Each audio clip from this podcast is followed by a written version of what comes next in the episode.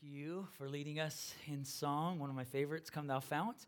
Good evening. Thanks for coming here tonight on Thursday. I invite you to join me in Proverbs 5. We'll cover the whole chapter, and that'll conclude our teaching series this week in the book of Proverbs, hopefully setting us all up to read the rest of Proverbs and to better understand wisdom literature and to apply it, to put God's word skillfully into practice in every situation in our practical lives. Proverbs 5, and forgive me if I get a bit excited about this one. I love this whole chapter and get to hang out in it. I believe the message is of utmost importance to each one of us, single, married, especially in our culture, which is really wanting to go as far away from God's good design. And so we want to sing this song loud and encourage our kids and our grandkids and our friends to follow God's ways. Proverbs 5 and much of Proverbs 6 and all of Proverbs 7 are on this topic that we cover tonight. It is a lengthy teaching from a father to his son about the wisdom of being faithful to your spouse in marriage and the folly of sex outside of the covenant of marriage. I hope you know, if you've read Scripture, you see that God talks a lot about romance. God is the creator of love and romance. And romance is a good thing. I want to say this, though, it's not the only thing. Sometimes in our Christian culture, we can make marriage and love the most important thing.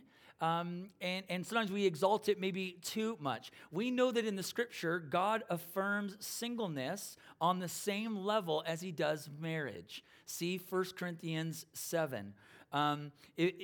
Marriage is not like varsity and singleness is not JV. I kind of felt like that like when I get married, then I'm like fully a man, then I'm ready to serve. But until then, I'm just kind of hanging around until I get married or find someone to marry. And I think I missed out on the benefits of singleness and to use my singleness as a gift to glorify God and take advantage of the advantages of singleness, if I could speak that back to me.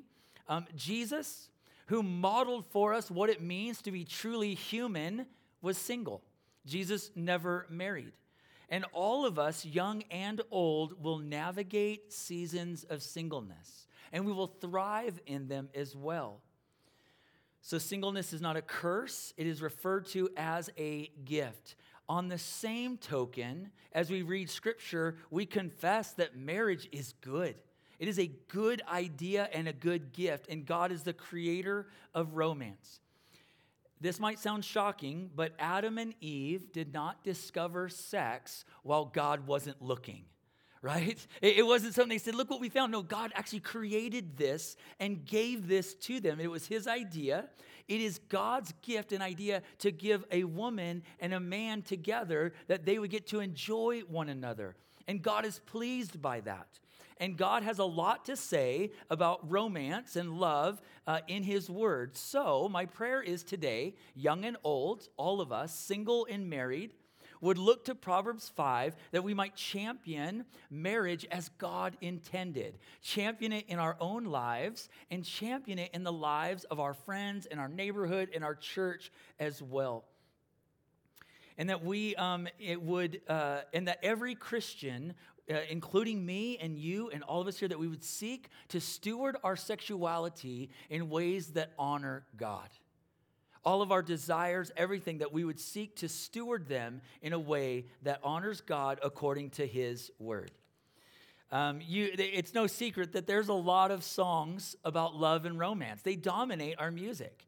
Does anybody know what this picture is? Did anyone own one of these in your life?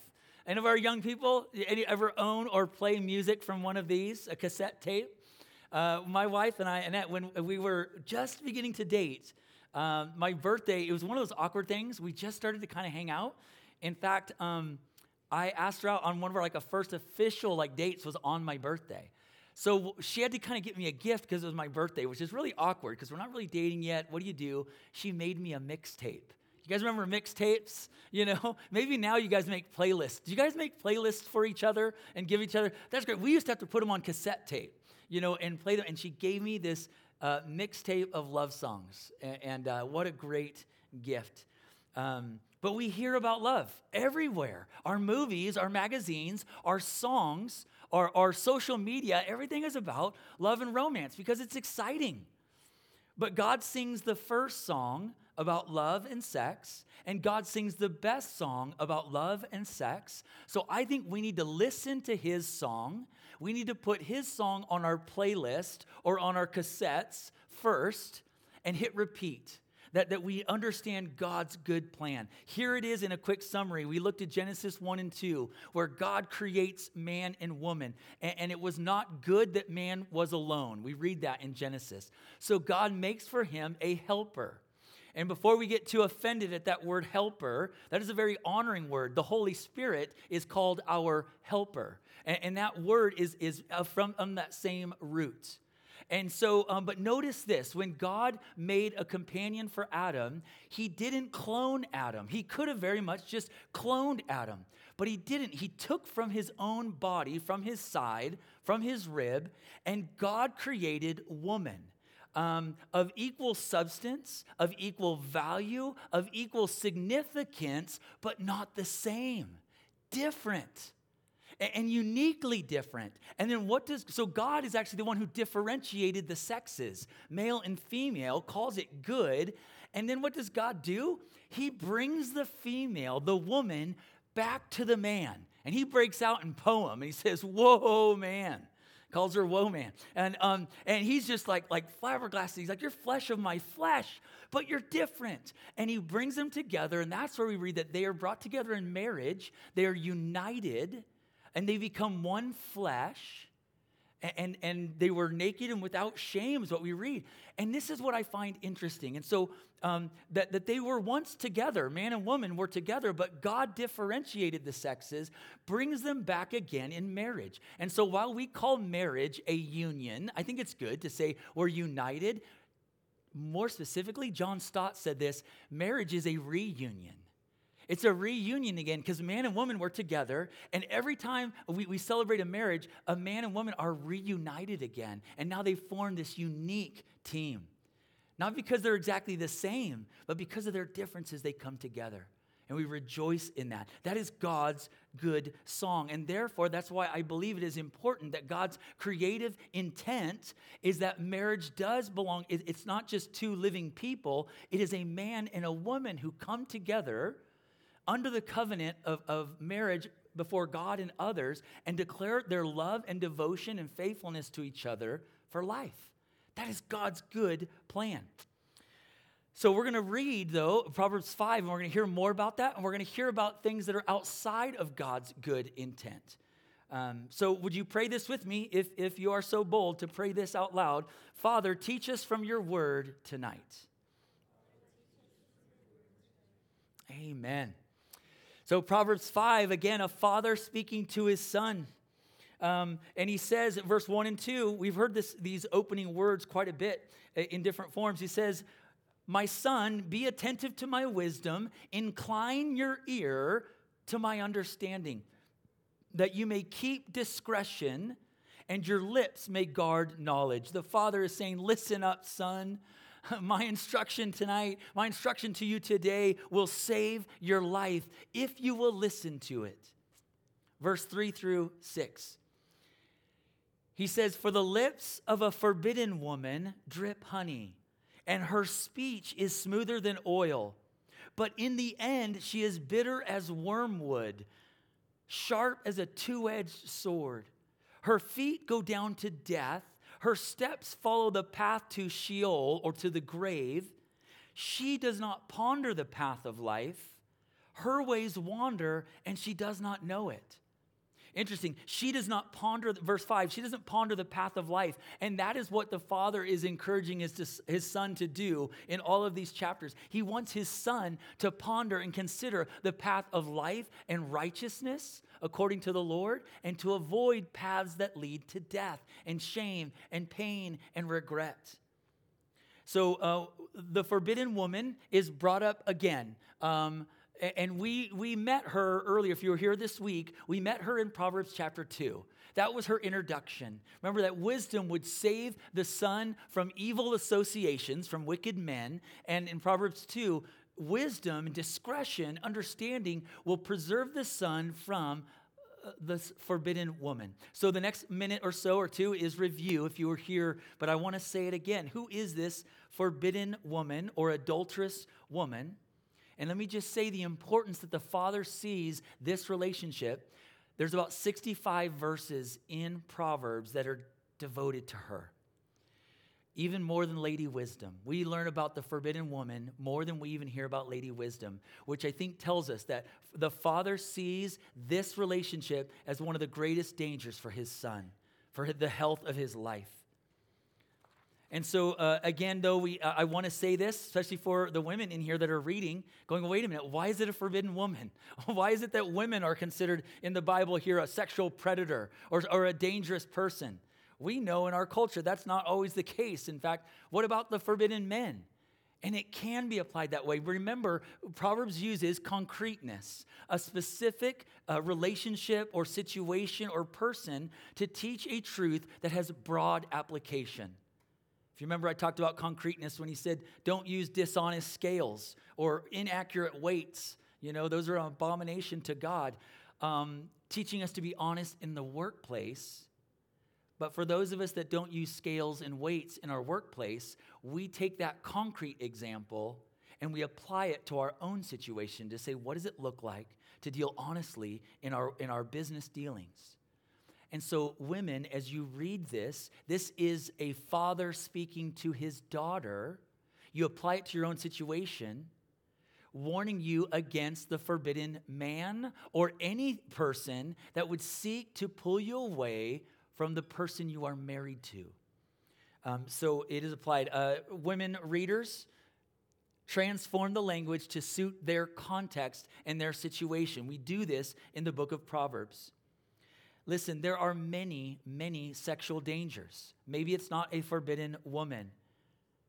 Dangers that exist for men, women, single or married. There are temptations to enjoy sex before marriage.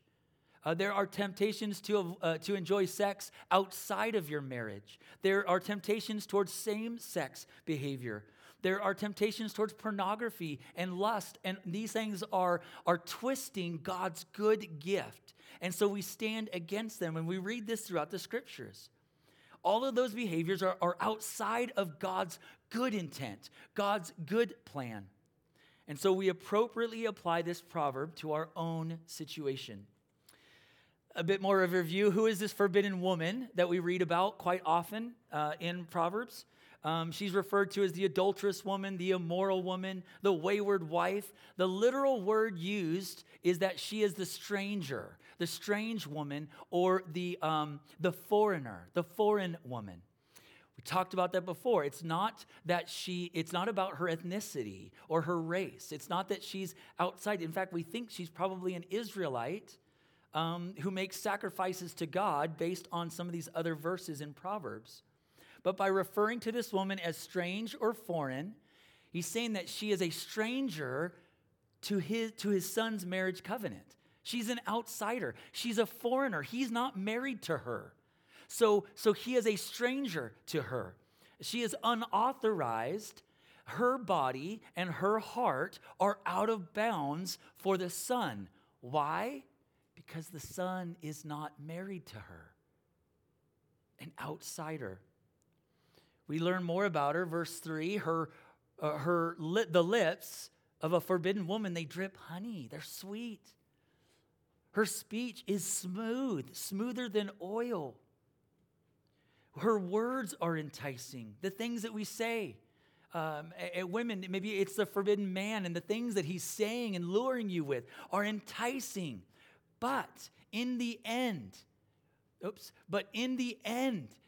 this is the whole point of Proverbs right here, right? You know, that we consider the end. Where is this relationship going to end up? In the end, she's bitter as wormwood. We don't exactly know what wormwood is. It's probably a poisonous plant. Other translations might say bitter as gall.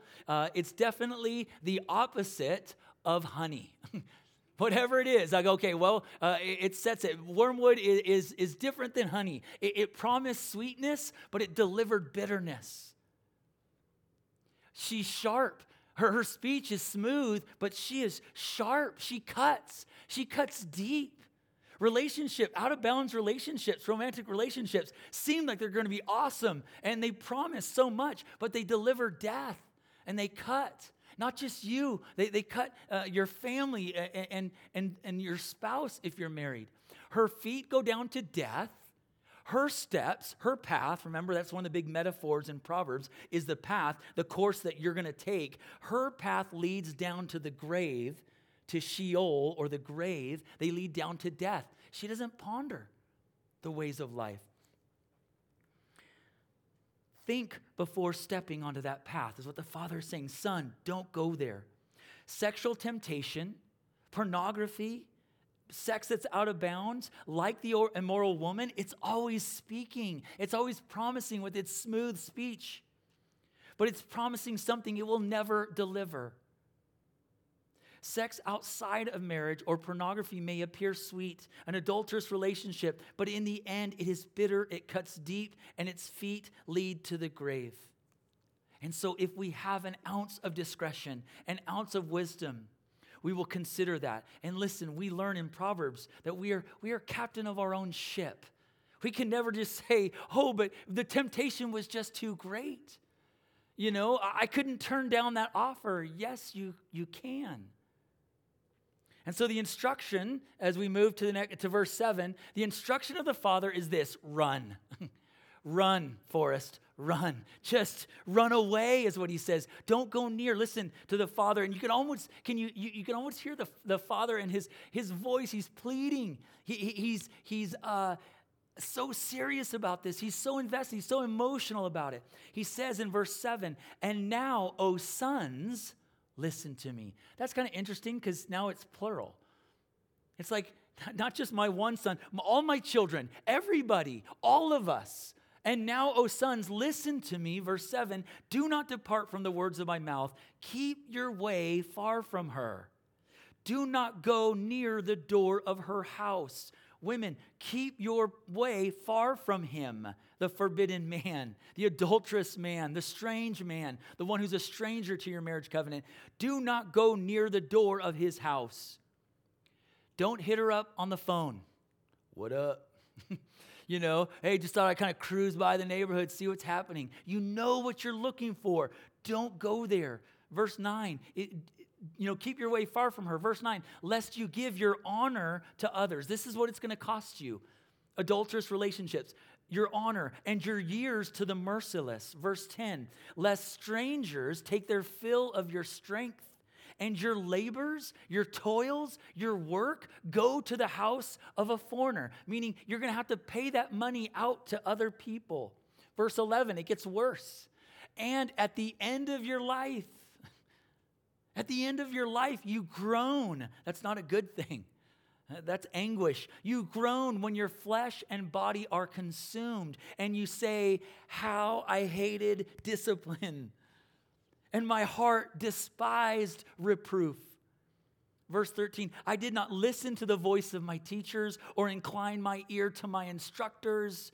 I am at the brink of utter ruin in the assembled congregation, meaning that this sin, this course of path, this path of life is public. It's not just something private that no one's ever going to find out. I put in this in my Bible, tragedy. That is what the Father is saying. It is tragic to go outside of God's good design. Adultery and sexual sin come with great cost. It costs our honor, it costs our years or our dignity, our strength and our wealth and our labors, and what we're working for will be going to someone else. And that's still today. Do you know that an adulterous relationship will end up costing you in so many ways, even financially? In 2018, in North Carolina, a man was awarded $8.8 million from the man who was having an adulterous affair with his wife. $8.8 million. In fact, it was called, they either call it alienation of affection or criminal conversation. That's what it is. To have an affair is criminal conversation. I'm like, yeah, because it was naked conversation, right? It's like conversation that's not supposed to be happening. You know, this is a big loss. And all of this is public. You can't keep this private. And not to mention, so the father is speaking to the son's own self-interest, but not to mention that the pain that an adulterous relationship will bring upon his spouse, her spouse, or their kids, their parents. We're walking through this in my church right now, and I know we're not the only church. That because of adultery and the pain and that sometimes that leads towards divorce, and the kids are wrecked. And though they are not guilty of their parents' sin, it affects them, and they have to walk through that. If only we would use discretion and we would think before stepping in or being persuaded by this smooth speech. Now listen, for all of us in here who have sinned sexually, whether it's promiscuousness or we've been unfaithful, there is healing. It is not the end. There is forgiveness. We read the scriptures. There is hope. There is redemption, but not if we continue on that crooked path. It takes repentance. It takes confession. It takes bringing those actions into the light. God takes our mess and he can bring something beautiful out of it. And we have so many testimonies and so many marriages that can speak to that. That have gone through difficulty, and yet God has healed them, even from the sin of infidelity and faithfulness. There is hope. It's not the end. It's not over. But anything the scripture calls us to is to get off that crooked path immediately. And though our sin runs deep, God's grace always runs deeper. That is the message of the gospel. That is the message of Jesus Christ. So the father told the son, run away. Now in the next section, he's going to tell his son to run, but not to run away from. He's going to tell him who to run toward. Now, before we get to verse 15, there's a shift now. We're going to kind of leave the forbidden woman, and there's a different shift, and it's beautiful.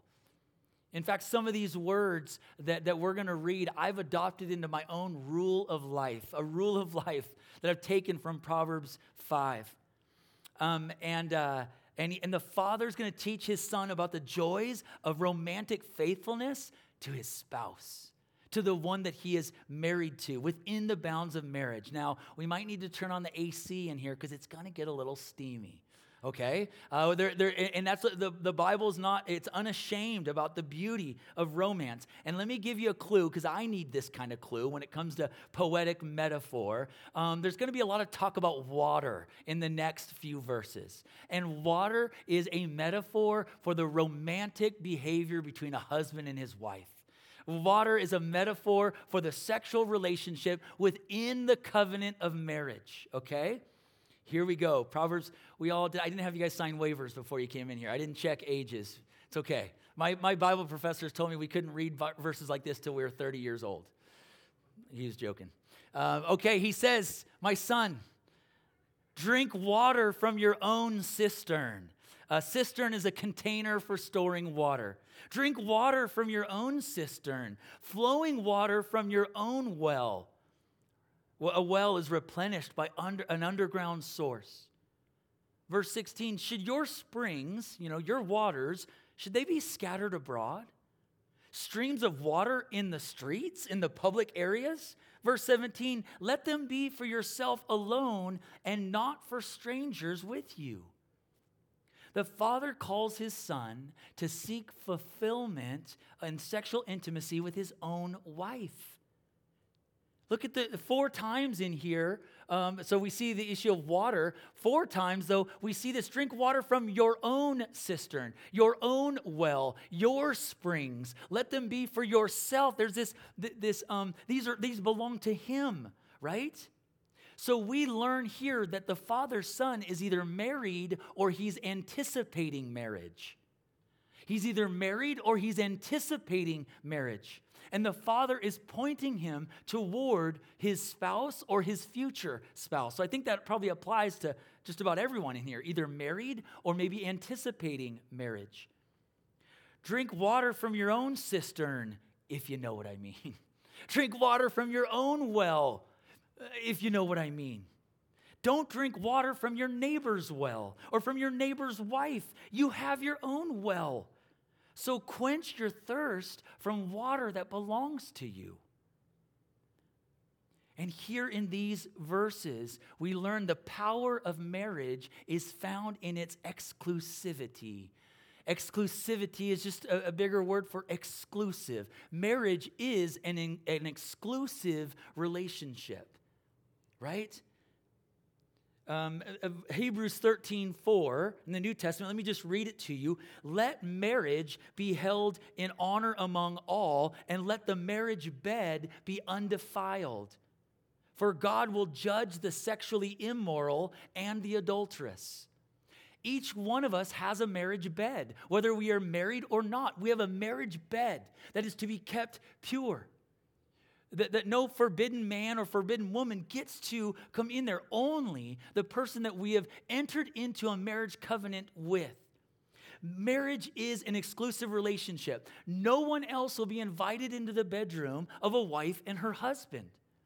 No one else will share the delights of each other's body. They are reserved only for one another. And what freedom and what security this brings to a husband and a wife. To know that in marriage, that when Annette and I got married on January 13th, 1996, I always have to make sure I know that date. Never forget the date of your marriage. Well, we stood there. We were 22 years old. And we said, out of 8 billion people in the world, I choose you. And she said, out of 8 billion people in the world, I choose you and no one else. No one else is going to share each other the way that we will. That is an exclusive relationship. And it doesn't mean that we throw pocket sand at everybody else and we kick other people when we say we forsake all others. It means that no one else will enter and come between us. And there is power there.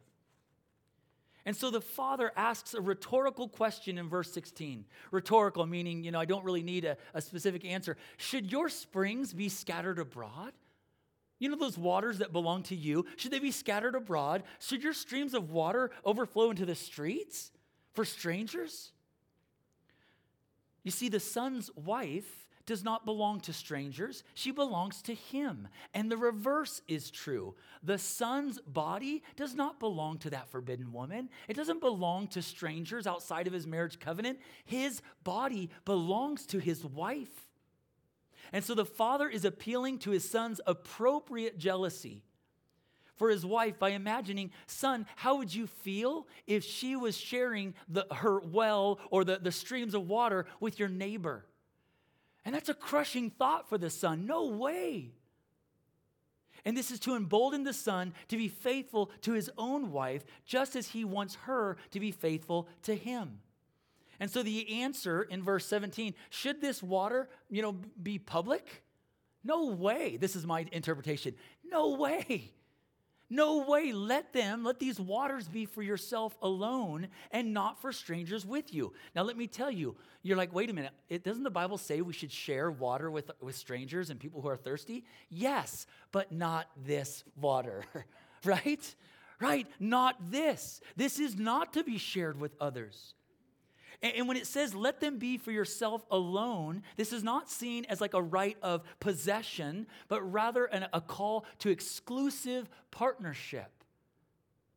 See 1 Corinthians 7, verse 4, that their bodies belong to one another because they are giving themselves to one another. That's what marriage is. It's not me taking you just as my wife, but I am giving myself to you as your husband. And you are giving yourself to me as my wife. We belong to each other. Anytime I do a wedding, I like doing the declaration of consent, you know, where they're here, you know, they're all dressed up. But I ask each one of them, have you, I ask the groom, the husband, the man becoming a husband, have you come here freely and without reservation to give yourself to this woman fully? And I like them to say, well, I do. Rather than, no, I've been pressured to be here. I really don't want to be here. Know that this is their consent. And I ask her, to the woman, do you come here freely and without reservation to give yourself to this man in marriage, lifelong marriage? And she says, I do. They are offering themselves, and that is beauty. And that is a dangerous relationship. That's why we say that marriage is not to be entered into haphazardly, but reverently, with gratitude for the past, and entered into with the wisdom of friends and others. And that's why I think we need to summer and winter together before entering into marriage. And I don't mean just 365 days. I mean, we need to spend enough time to see each other at their best. And you need to see each other at your worst and say, and I still want to give myself to you. And that's why that time of dating and that we don't really see that so much in the scriptures, but that is so important, and that you listen to the wisdom and the counsel of others and what they have to say about how they see your relationship. That's why you need to get to know the name of the person you're going to marry, not the name they tell you, but the name they show you. If they are generous, if they are considerate, if they are humble. And then the father continues, and he gives a blessing from the father to his son. He says to his son, this is verse 18, let your fountain be blessed. Let these waters of romance between your spouse or your anticipated spouse, let your fountain be blessed, be joyful, and rejoice in the wife of your youth. Women, if this is a father speaking to his daughter, let your fountain be blessed and rejoice in the husband of your youth.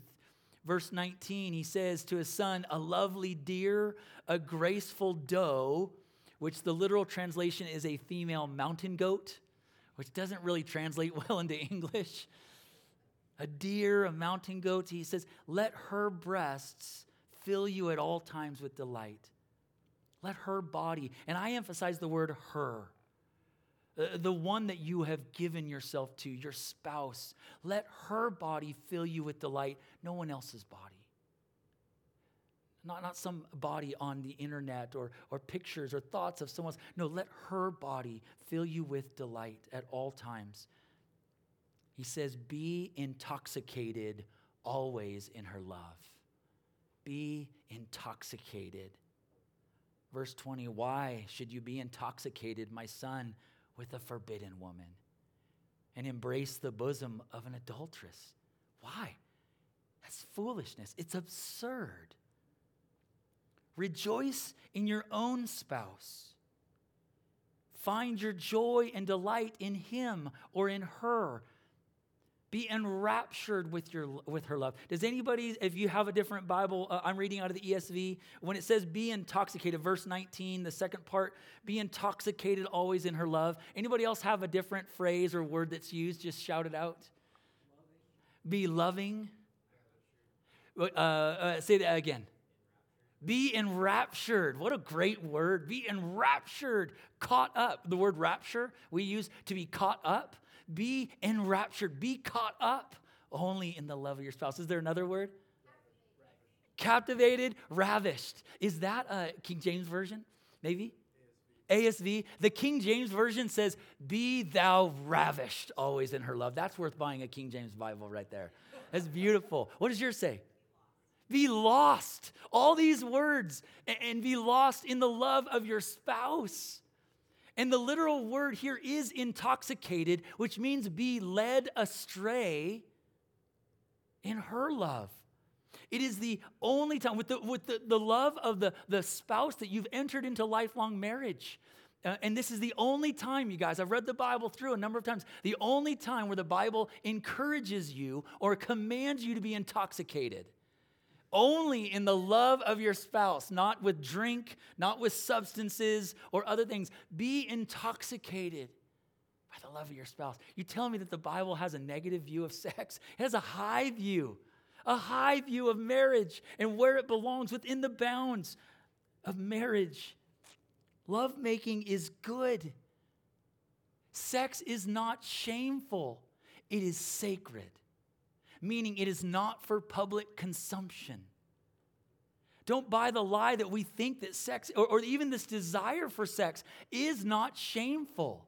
It is actually a part of how God created us. It is God's good gift, and we need His help to steward that desire in ways that are holy and honorable. I made a foolish prayer. I remember when I was a teenager, and I was really striving for holiness, and even in my mind, against lust. And man, I lost the battle tons of times, right? And I remember eventually saying to God, God, would you just take these desires away from me? Take these away from me. And I thought, oh dear Lord, what am I asking? No, God has given me these. So my prayers changed. God, help me steward these. Help me steward these desires in ways that are holy and honorable, Lord, because these are a gift. And all of sin, our enemy always has to take God's good gift and then twist it and distort it. But at the core, sex is a good gift that God has given a man and a woman in the covenant of marriage. And that's why our bodies and how we dress, it's not because our bodies are shameful. We don't cover up our body because our body is shameful. No, my body is sacred, and it's not for public consumption. And so therefore, it is reserved for the one that I belong to. The Bible does not discourage sex. It puts it in its proper place and context. And that is within the bounds of a husband and wife who have entered into the covenant of marriage before God and before others. And God's high view of sex is on display in Proverbs 5. Do you ever hear this song being played? You know, is this what we sing about? Is this what we hear about and what we see on TikTok or on YouTube or in movies or magazines? We need to sing this song to our kids. We need to sing it to our grandkids. We need to display the power of exclusive relationship with our spouse to others. And notice the motivation that the father is telling the son.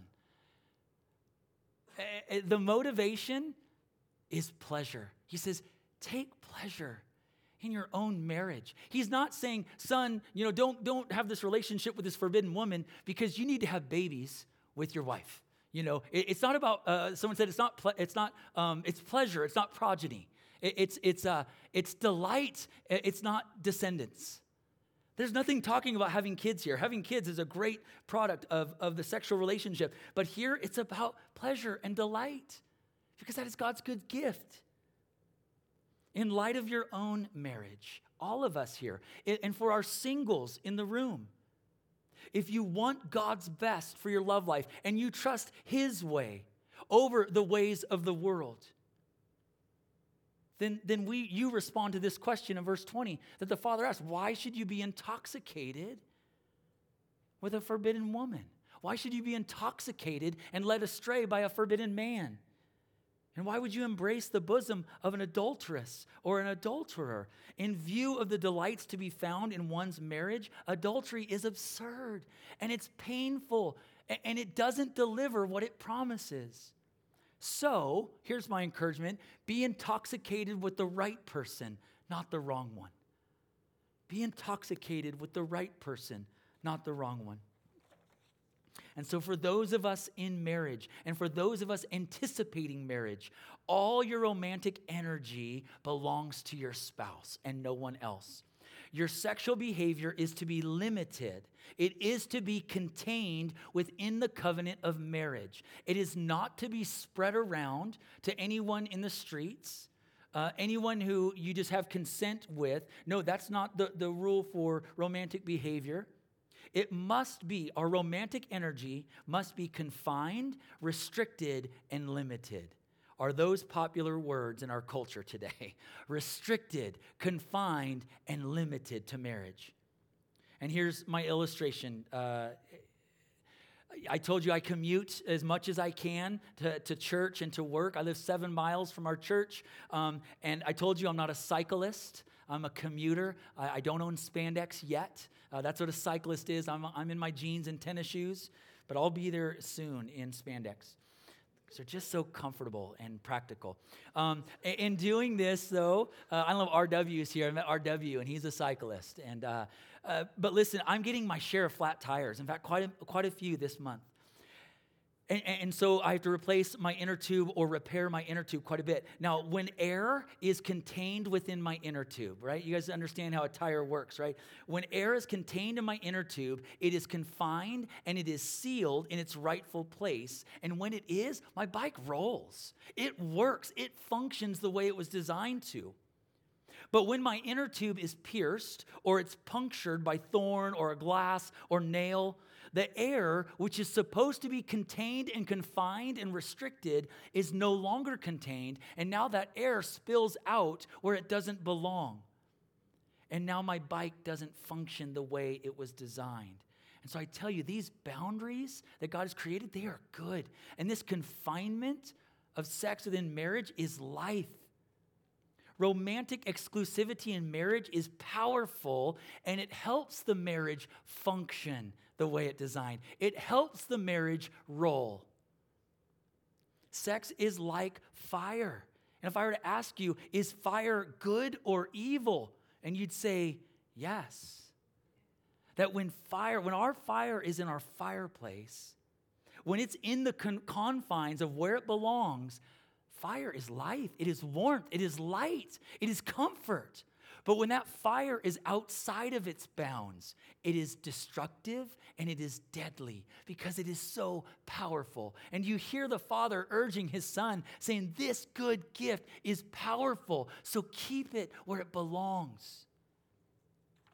Let me push this inner tube illustration just one step further. A while back, I replaced a tire on one of our bikes, a tire that had been working perfectly for years, but I wanted to add an extra layer, a thorn blocker within the tire. And so when I pulled out this tube, I was delighted to see that this perfectly working inner tube sported a few patches in various places for years.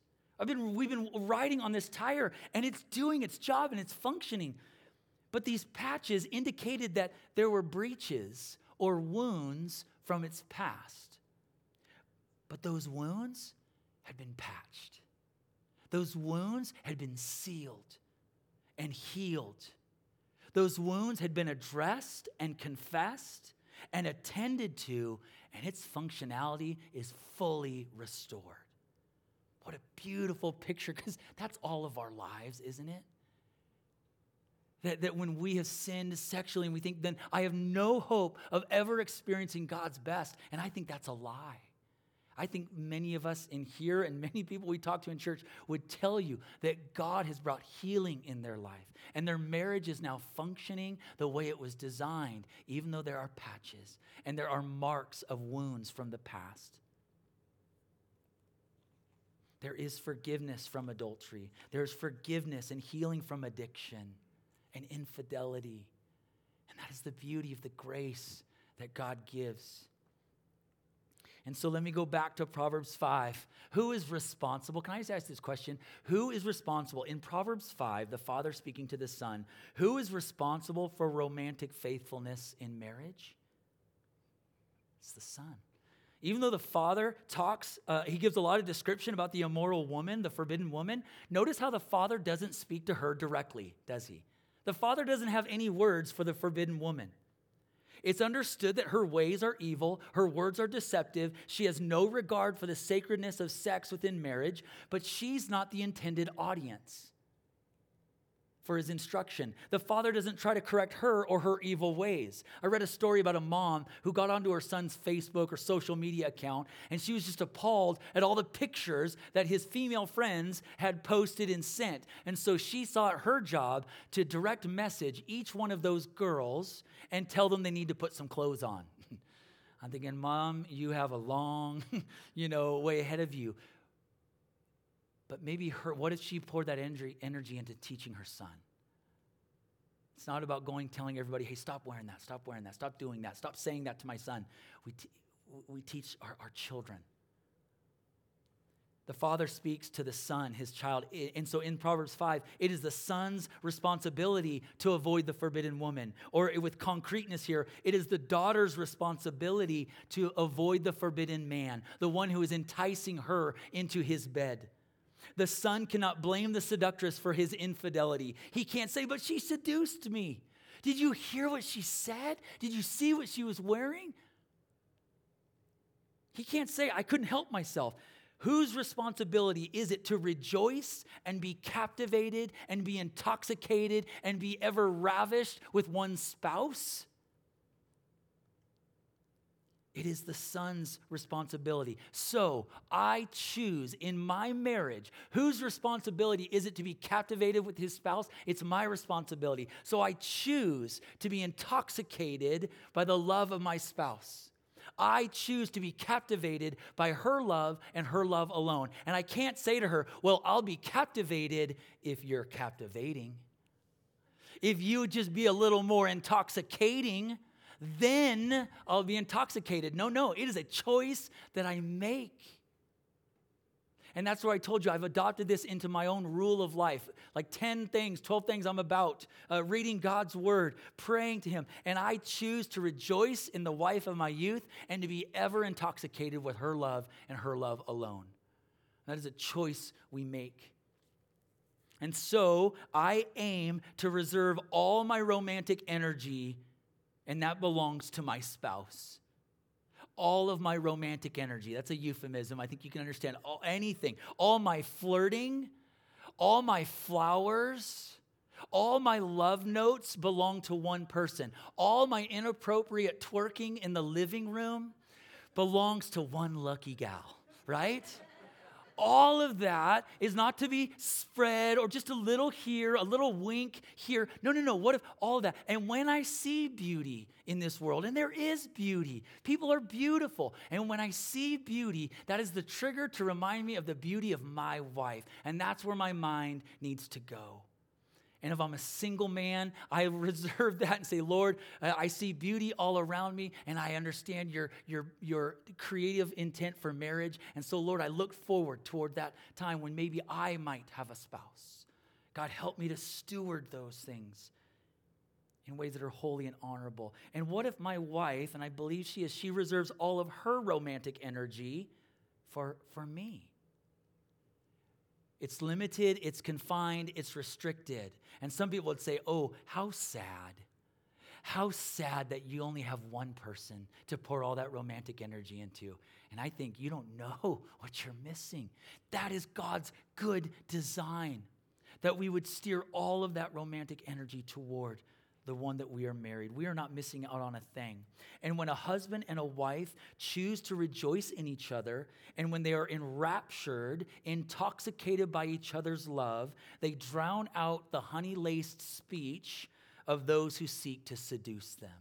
I find that my ears are not as attentive to anyone or anything that would seek to be pulling my desires and attentions and affections away from the one that I belong to. Sexual sin is foolish, and in the end, it brings only pain to you and your family. But the Father ends his teaching to his Son with the most important reason of all to avoid sexual sin. Because each one of us answers unto God. And how we conduct ourselves is really unto the Lord. And so this is the conclusion of, God can and will patch what we submit to him. I'm sorry I didn't emphasize that earlier. But in the final words, you guys, I missed out on all my slides. It's okay. All right. I said them anyway. Here's the last three verses in Proverbs 5.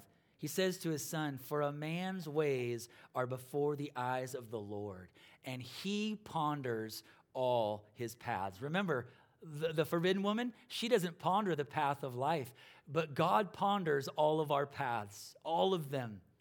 Verse 22, the iniquities, the sins of the wicked ensnare him, and he is held fast in the cords of his sin. Held fast, that's wedding language. When you hold fast to your spouse, you cling, you're one flesh. But instead, the sinful wicked man, he's clinging to his sin. and he's trapped in them. Verse 23, he dies for a lack of discipline. And because of his great folly, he is led astray. That's not an accident, led astray. What does led astray? What's the word used in Proverbs 5:19? Intoxicated. But he talks about, but the man who's wicked and commits adultery, he is intoxicated. He is led astray by his own sin. Don't be led astray by sin. Be led astray by the love of your spouse. Be intoxicated with her. So the father reminds his son that nothing is hidden from God's sight. Nothing. And the son might think, well, I can get away with a little hanky-panky. Maybe a little flirting, maybe a little pornography. Within measure, maybe a little fantasy on the side won't hurt anyone. Who's going to find out? And I'm reminded by Joseph's words. Joseph in Genesis 39. Joseph had a problem that I suffer with, and I think a few of you do as well. We read in Genesis 39, now Joseph was well built and handsome. It's a curse, you guys, that some of us just have to. He was well built and handsome. And after a while, his master's wife, Potiphar's wife, took notice of Joseph. And she said, come to bed with me. Real subtle, right? Come to bed with me. Joseph declined and he said these words, how then could I do such a wicked thing and sin against God? Not just your husband or sin against my family. How could I do this and sin against God? We understand that all of our actions are before the Lord. I'll wrap up with these words. Number one, marriage is worth fighting for. If there's a lie that we sometimes have in our Christian subculture, is we say, well, if you wait till marriage and you reserve all of that sex and marriage is going to be easy and on cruise control. And that is not true. It takes work, and there is difficulty there. So I'm sorry if we've kind of proposed this lie to you that, oh, it's just going to be easy and isn't going to take work. It does take work. And we fight for this. And so therefore, and when we are married, we continue to fight for our marriage. So I will fight for my marriage, and I fight for the marriages in our church and for you. And I ask people like you and others to fight for my marriage. You know that when you get married and you have these attendants, these groomsmen and bridesmaids, and it's a pretty picture, but those groomsmen and bridesmaids are not just there for cake and punch, right? You've hopefully selected them because these are men and women who are for you, and they're going to push. They're going to continue all in life, not just at the wedding. They're going to push the wife toward her husband, and they're going to push the husband toward his wife, and they're almost going to stand guard. I see those attendants as saying, we're going to protect this marriage, and if we see somebody coming in to try to divide them, no, we're going to protect. And we need that in a community, that we'd be protecting and speaking truth to one another. So we fight, so we stand against anyone or anything that seeks to drive a wedge between a husband and his wife. You stand for the marriages of your friends and in your church. You pray for them. And because we understand that we all have desires that are not to be fulfilled.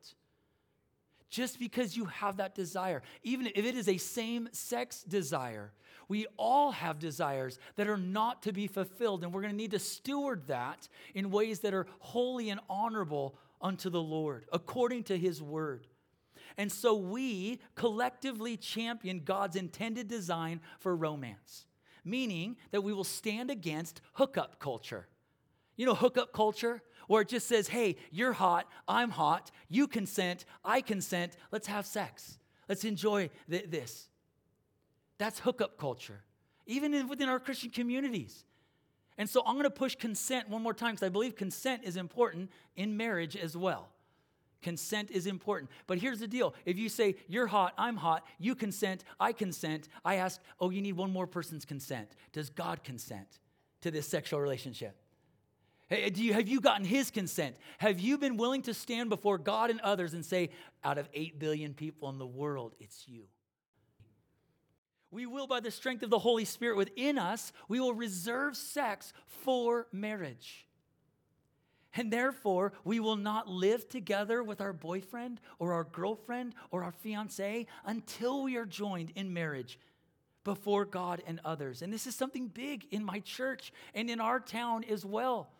And there's tons of practical reasons why people might say, well, we're going to live together before we've entered into that covenant. And so we this is what I said to my church and our people about a month ago. I said, if you're a follower of Christ and you're cohabitating with your romantic partner, your pastors and your elders in your church are here to help you take steps of obedience. Obedience to God's good commands today, not next year, today. How can we help you take a step of obedience? And there's been couples that have responded to that, and there's been couples that I've had conversations with, and they've left the church, and they feel judged by me, and they've left. And then we have other couples. One guy, a little while ago, he and his girlfriend were living together, then they got engaged, and I didn't realize they were leaders in my youth ministry. I realized I need to ask questions like that earlier before I put people in leadership. And when we talked to them about it, he moved into his friend's place and slept on the couch for 9 months during engagement. And I know that was difficult, that was uncomfortable, but he said, you know what, we want to take a step of obedience and do this. I know another man that pitched a tent in his backyard. He already had kids with his girlfriend. They were together, they decided to get married, they were believers, and so he pitched his tent in his backyard until they're married. And I think you explain that. You tell your kids why. You say, you know what, I want you to know that I respect your mom, and we stepped too far forward. And I just think obedience is always best. It's not going to be easy. Marriage is worth fighting for. Marriage is worth waiting for. It is worth waiting for. Do you want God's best for your love life? It will take patience and trust and discipline. And listen, if you are waiting towards marriage, and I know, and I remember being there in so much anguish toward that, and even trying to find someone, that we might pair it with, I want to tell you, life doesn't start when you meet that person. God has good work for you today. Take advantage of the advantages of singleness. That's what 1 Corinthians 7 says. If you find yourself and you are single and you have that gift, there are advantages to that. So lean into those advantages. If you are in marriage, then take advantage of the advantages of marriage, that you might bring glory to God where you find yourself today. Marriage is worth fighting for, marriage is worth waiting for, and marriage is worth healing for. So let us bring our sins and our wounds to God, that he might patch us, that he might restore us, that he might lead us towards his best for our love life. And may we each and every day rejoice in our spouses. May we be ever captivated, ever intoxicated, and ever ravished by their love and their love alone. Let's pray. Father, you are the giver of good gifts. Lord, would you give us strength and wisdom, Father, to walk in your ways? I pray for marriages. I've met people that have been married this 40 years, 50 years here this week at Hume. And Lord, never do they give up being ravished with each other's love. Never do they cease reserving all their romantic energy for their spouse. And Lord, I pray for our young ones. I pray for our singles. Maybe it's after marriage. Maybe it's widowed. Maybe it's divorced. Lord, that we would steward our sexuality in ways that honor you according to your word, God. I pray that we would trust you and that your way is best. And Father, I pray that we would sing your song in our churches. We would be singing. Our marriages would be playing that tune for others to see. I pray for our world right now, Lord, that thinks they understand this gift of sex, Lord, that we might champion your ways. We love you. We thank you for Proverbs 5 and the enjoyment that you have given us in marriage. In Jesus' name, amen.